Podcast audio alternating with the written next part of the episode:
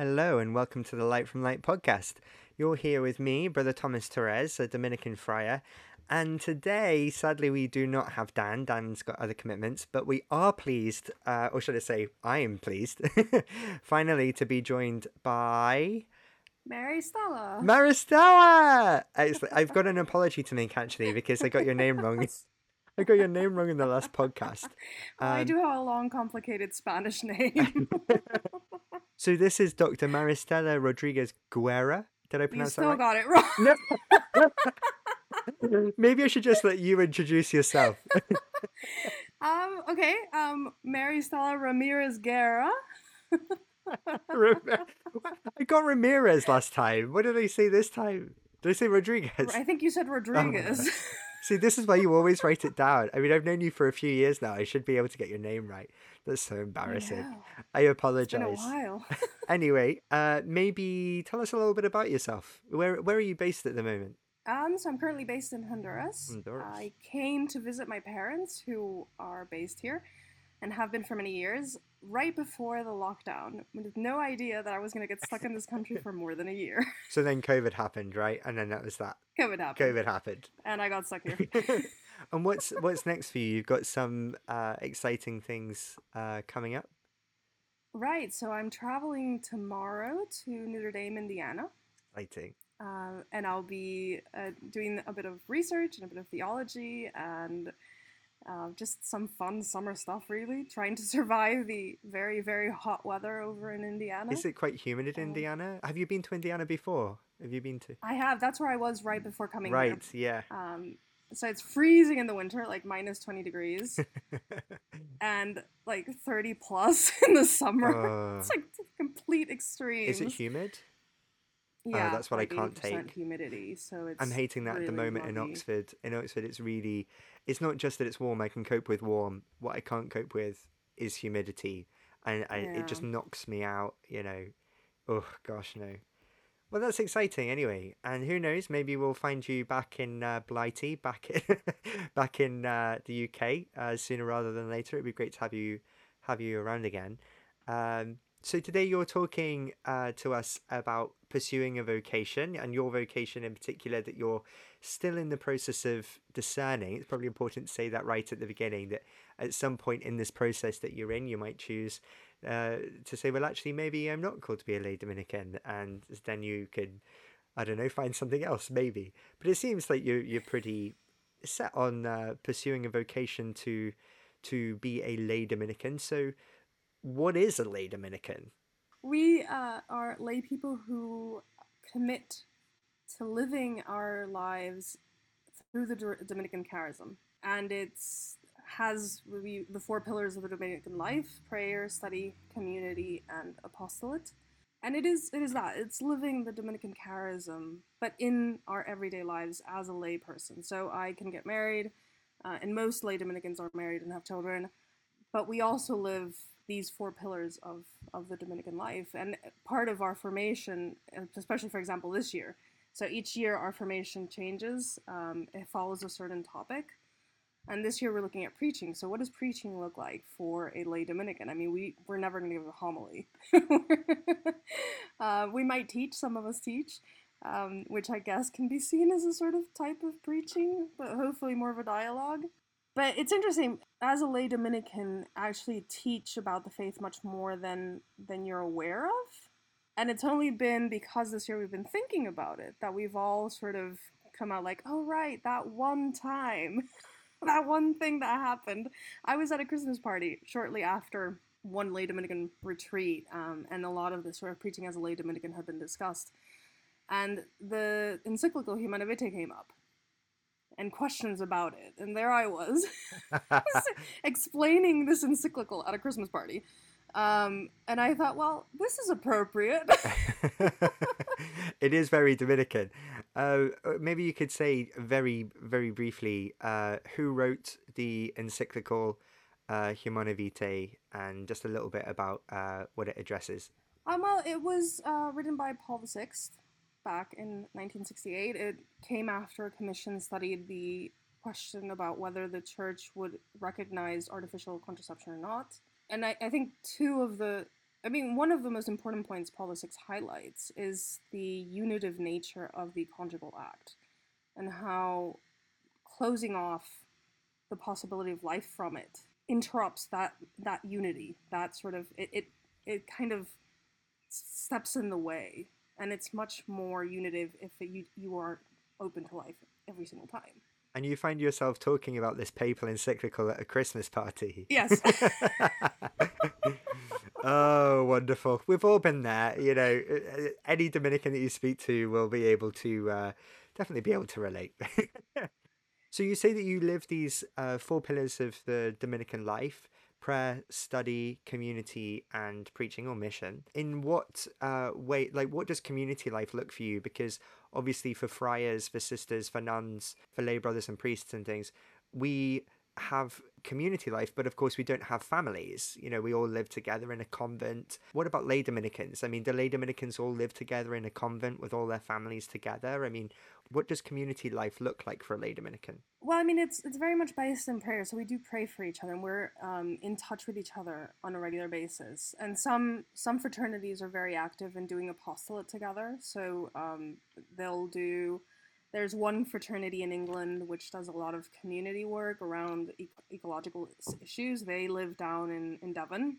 And so, or they help each other out with uh, some task in the parish, or they organize, like the lay Dominicans in New York regularly organize talks. Um, and they're the ones who give the talks and the, the Lenten series or Advent series. So it's very open the way that communal apostolate can take place. So that's one way of sort of living this fraternal life. The other way is just really just sharing with each other. So we do meet once a month to pray together, to have a meal together, to we receive formation together. We have our retreats together. We have our yearly formation days together. You have talks and things together and stuff. Yeah, exactly. Um, and then just simple things like I, I obviously there's Dominican lay Dominicans of every age. I'm in the for my fraternity in Oxford because I'm still officially attached to the Oxford fraternity. I'm I'm on the younger quotient, you know, quota of the of the fraternity. I won't ask you how old you are. I never, never ask, ask a lady her age. She's very young, I'll say, and that's all but, I'll say. Uh, She's young. But like, I remember this. Uh, one of the other girls and her husband. They have this house in Oxford, and um, and they'll organize a barbecue and invite us all over, and so we'll have this oh, afternoon oh, together. Wonderful. So it, it's the sense of of sharing a life. Community life, yeah, sharing a life together, having a common life together, enjoying each other's company and fraternity and friendship. Yeah, no, absolutely, that's uh, absolutely beautiful. And you've already spoken there a little bit about the prayer and the uh, mission that you have together and things. So no, yeah, that's that's uh, that's really beautiful. Thanks, thanks very much for for sharing that. Uh, so obviously, lay Dominicans you've hinted there. I mean, by the word lay, that implies that you're you're secular, right? So you live out in the world. You don't live in a in a cloister or in a convent or a priory or a friary like friars or sisters or nuns do. Uh, you've also said that you can get married, you can have children. What, uh, what other sort of differences are there between lay Dominicans and the priests or nuns or sisters of the order? Well, I guess one straight off is uh, in terms of the liturgy of the hours. We pray lauds, uh, so we commit to pray lauds and vespers. It's a, it's a bit less more adapted to the fact that we will just have another job, you know, we'll have a job and we'll have our family. We do pray the rosary. We go to mass, uh, confession regularly. It's not within a set time schedule where we do it with each other. So it is ideal if we can do it in community um, and if we can do it with each other. And I remember when, when I was in Oxford, because my schedule yeah. allowed me to, I would pray Vespers with you guys. I would go to Blackfriars and stay to Mass and pray Vespers. Yeah. Those were good I remember. Days. I remember that. Those were good days. I miss having people around for Vespers. It was nice to have people around for Vespers. I miss it a lot. The reality is, most of the time, lay Dominicans will pray it, you know, when they get home from work, um, as they wake up, sort of you know moving it around their everyday when lives. I mean, especially if they've got little kids. You know, you probably feed the little kid first and then pray vespers. Um, there's more flexibility in terms of our schedule. Um, I know one of the older lay Dominicans at Oxford. He always goes to the chaplaincy for mass, um, while many others will go very early in the morning because it works better. So that's Mm. definitely a difference. It's the way our lives are structured that reflects the fact that we most of us have office hours and and many of us have kids of some form, um, either teenagers or little babies Mm. or It sounds to me like as well you've also got freedom in another way, right? So like here we have y- y- you know every morning here the bell will go off at six forty-five whether you like it or not. Seven o'clock you're down there you're praying Lauds. Seven thirty you've got mass. Uh, if you don't have a really good reason, you know you should be at midday office at one o five. You know you've got communal dinner in the evening that you have to be at. You've got so there's a certain sort of pattern, a rhythm, and a certain structure to our day that's constantly interrupting the other things that you that you have to do you're also assigned to a place that you live when you're a friar or a sister or a nun uh, you're assigned to a particular place um, whereas of course for you as a lay dominican you know you can get up out of out, out of oxford and you can go to honduras right so Well, there's there is a bit of um. So we all lay Dominicans are attached to a specific fraternity, which is attached to a specific priory. okay yeah Um, and then if we move, usually what would happen is I would move to the fraternity where um, I would be. In my case, when I moved to Notre Dame, it was only going to be for two months, so no change of fraternity was established. Um, and then once that got extended, the brothers at Notre Dame were like, "Well, you should probably start going to Chicago, which is like two hours away because there's no fraternity in in Notre Dame." Um, and then COVID hit. you could and- start a fraternity in notre dame Yes, this is one of You what could- one of them said. you could He's be the like, "Oh, promoter of lay vocations in notre dame No, no, get this. So one of the brothers was like, "Well, you know, I knew this lay Dominican. Wherever she would go, she would start a fraternal group." that sounds like a great idea to me. I'm all for all for establishing new fraternities all over the world. And then COVID hit, and I got stuck in Honduras. And so basically, the president of the Oxford fraternity kind of said, Well, you're still attached to us, and we're meeting on Zoom anyways, so let's just continue. You're still part of Oxford.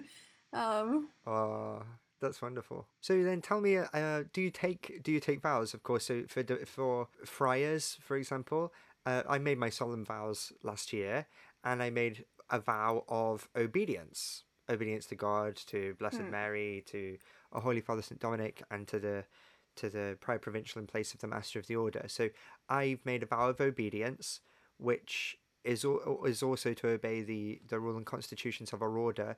So my vow of obedience includes poverty and chastity. What about lay Dominicans? Do you do you take vows? Hmm. So we do take vows, um, but we don't take a vow of chastity, um, and we do live them out differently. Well, we don't take. I mean, we can get married. Most of us. Some some people. There are some lay Dominican institutions that remain celibate. That's very specific, but most lay Dominicans don't. Of course, in the Catechism in in nine one five, in the Catechism it says that uh, the evangelical counsels of poverty, chastity, and obedience are proposed for all the lay faithful to live. So all the lay faithful, to some extent, are to live poverty, chastity, and obedience. But for vowed religious, of course, this includes celibacy. Is the vow that you take then obedience, which includes a certain form of simplicity of living and a certain form of chaste love, but not celibate chaste love. Is that what what goes on? Yeah, there? that's that's what goes on there, and you have to. So when at the very beginning, as I was an inquirer, so the the first six months as a lay Dominican, you are known as an inquirer, and I that was one of the big questions I had. I said, well, how am I supposed to live the vow of poverty as a lay Dominican? And she said, well, the first important thing is that you're actually asking.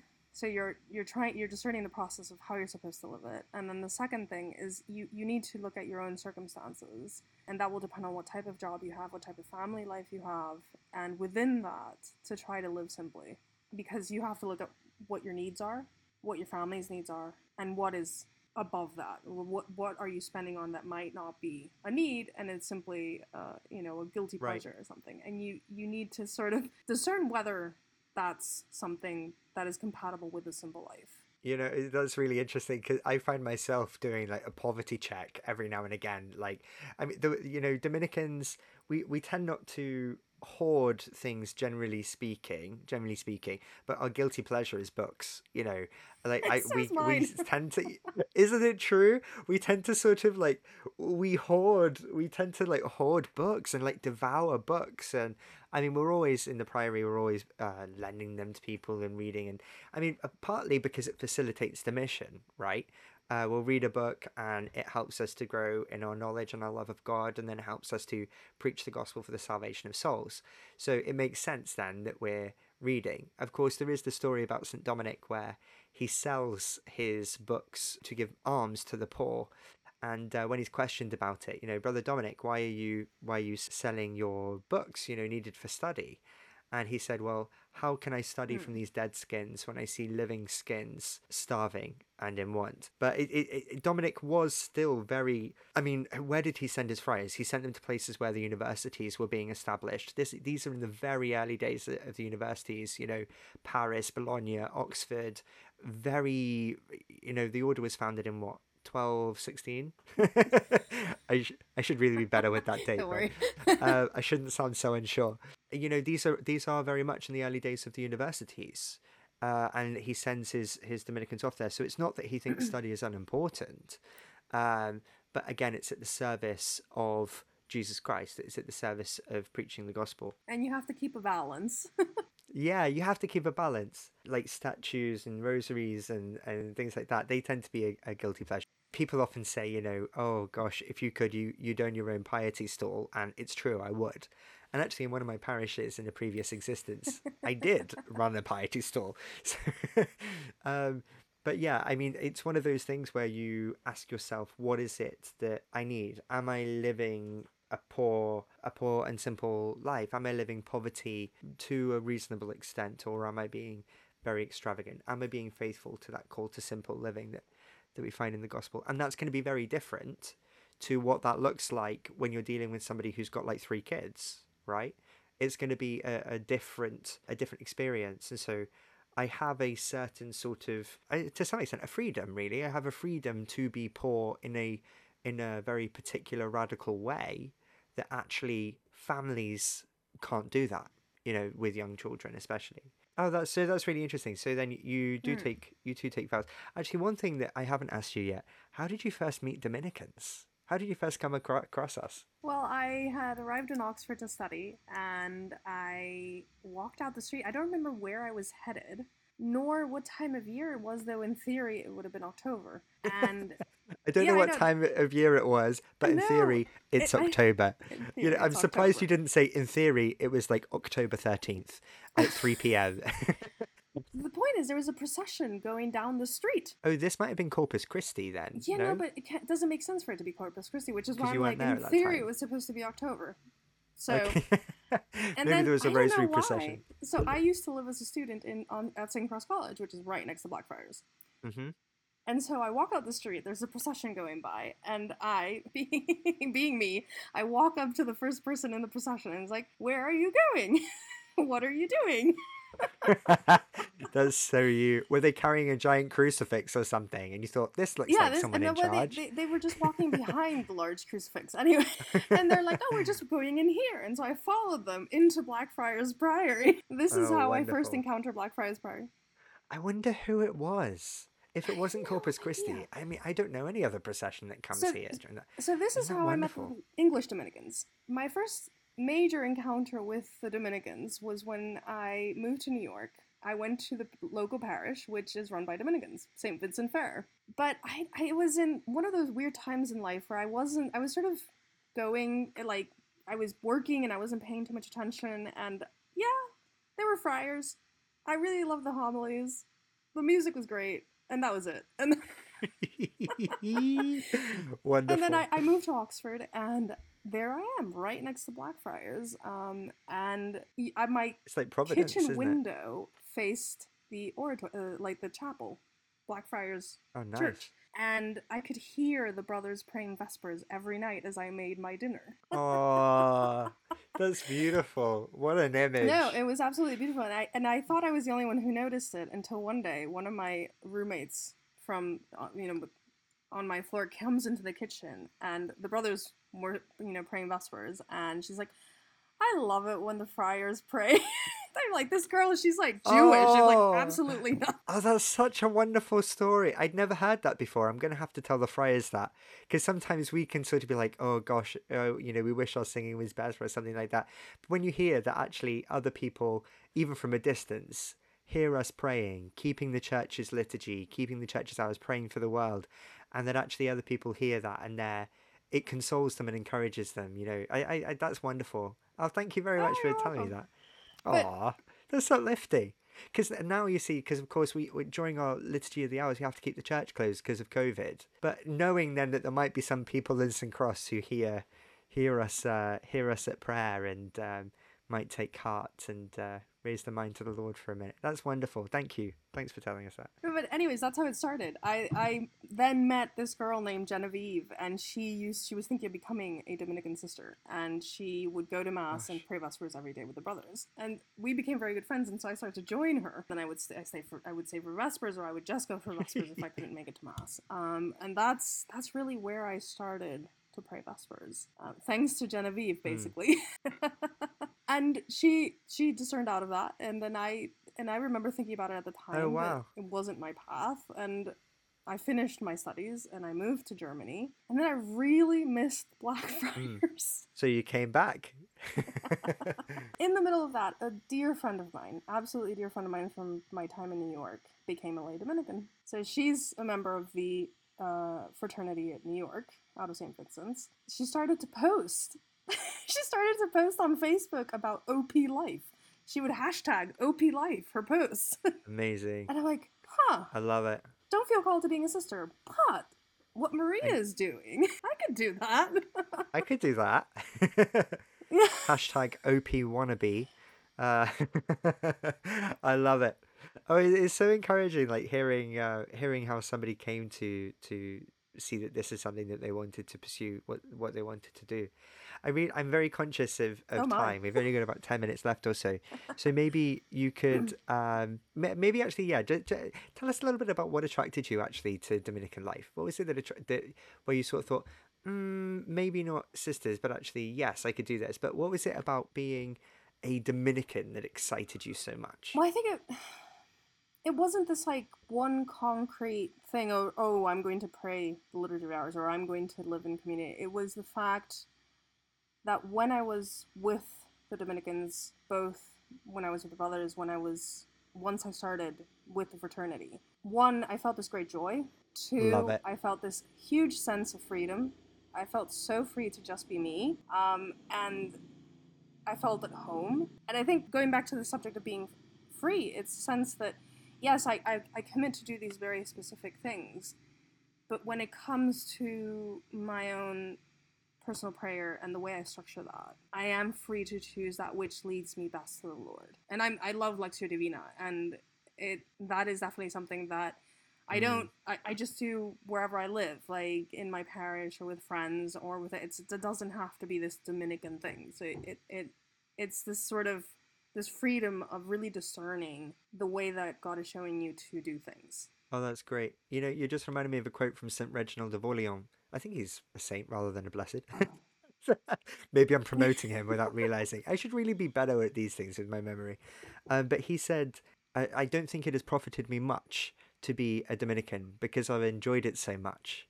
I, I really hope that you get that sort of enjoyment. And seeing the place, obviously, that study has in your life and the relationship that study has with your prayer life and uh, how these things are all sort of intertwined. And I think for Dominicans, that sort of intellectual sort of pursuit of truth and that pursuit of truthful ways of living in things, which clearly you, you try to incorporate into your into your own life, is something that's just yeah. Clearly, you have this hunger and this thirst and, and desire for the truth, and in this, you're you, you're pursuing God. So this is uh, yeah. I hope that I hope that you carry on uh, enjoying it as you as you appear to be. And you reminded me of another quote that I had recently from Father Paul Murray, great Dominican, great spiritual writer, one of the world's great Hmm. conversationalists. He's who is a friend of Mother Teresa. Have you have you met uh, Mhm. Father Paul? Is he the Australian brother? No, oh, that's that is Father Paul. but That's a different Right. Father Paul. That's Father Paul Rouse. So Father Paul Murray is is an Irish Dominican who teaches at the Angelicum. Oh right, okay. He stayed with us while I was a minor bishop for for uh, uh, about a month or so. Really wonderful man. He wrote a great book that I'd recommend everybody to read called "The New Wine of Dominican Spirituality: A Drink Called Happiness," and Mhm. it's it's so beautiful. I'd say it's the if anybody is thinking about a Dominican vocation, I'd say it's like the book to to read. You can get it on Amazon for like probably about twelve pounds or something like that. It's wonderful, and um, he talks about how Dominic was described as somebody who was stupefyingly free.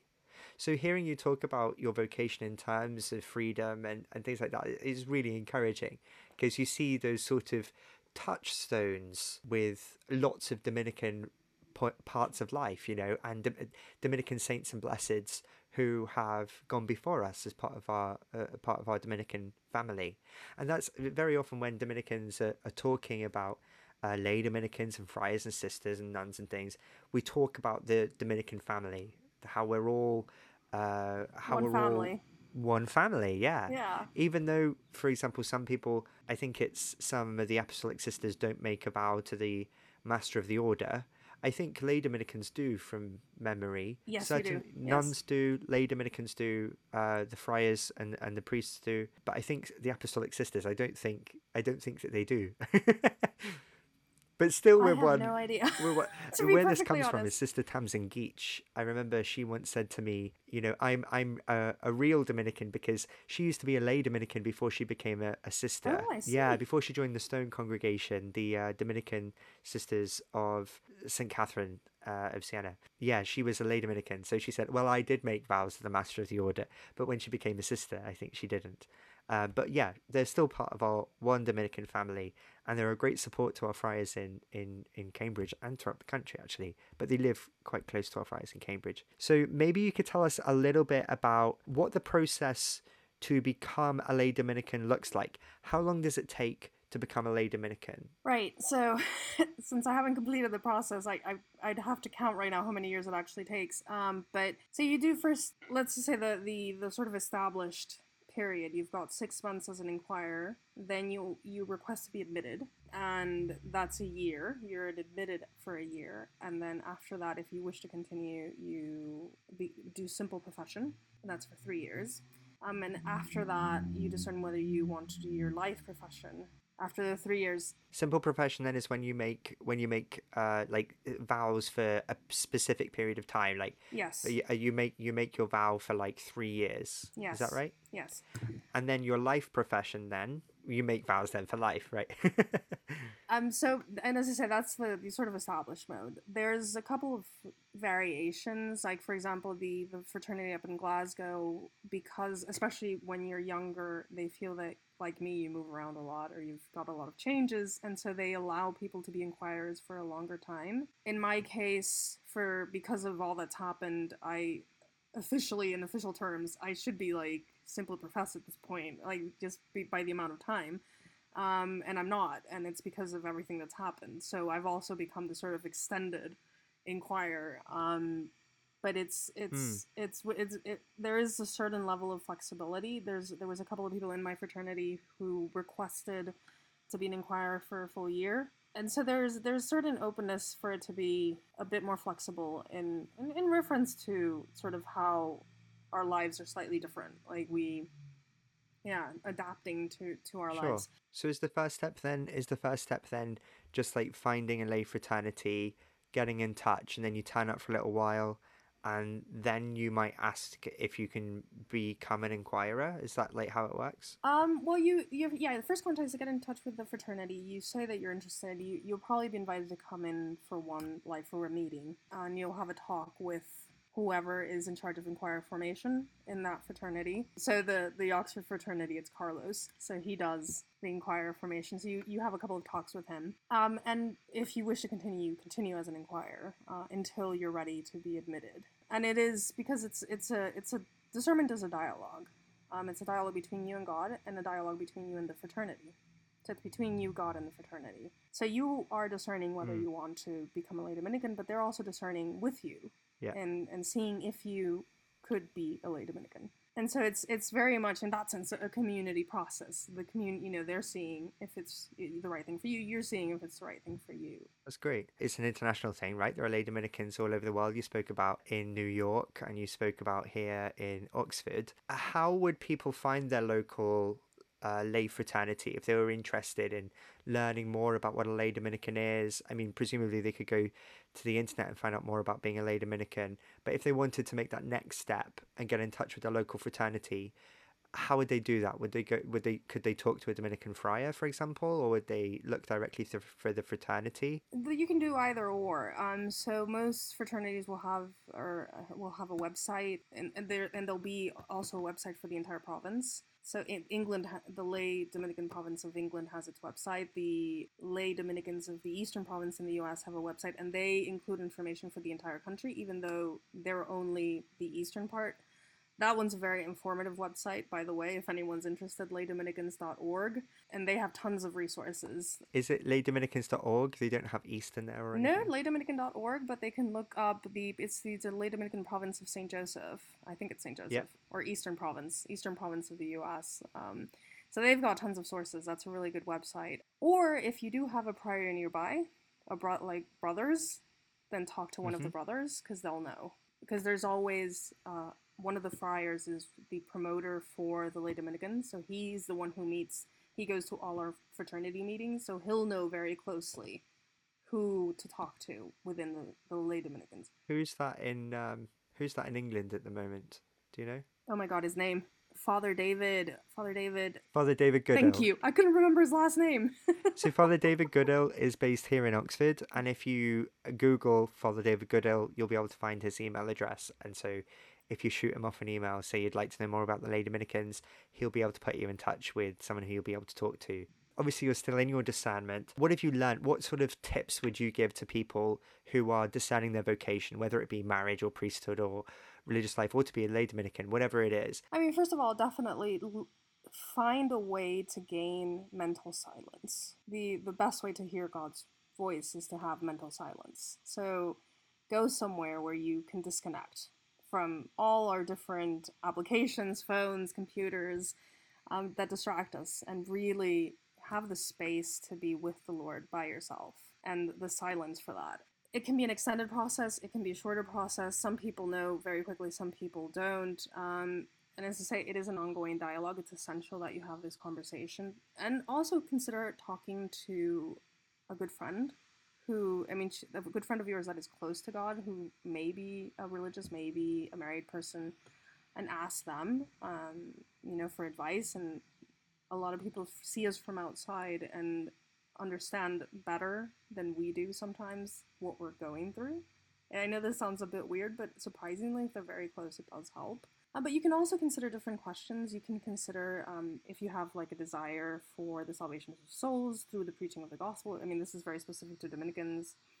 Um, if you love the truth, the motto of the order is Veritas. You need should consider if you have a devotion to the Rosary. Dominicans, especially to the Rosary, a studious nature.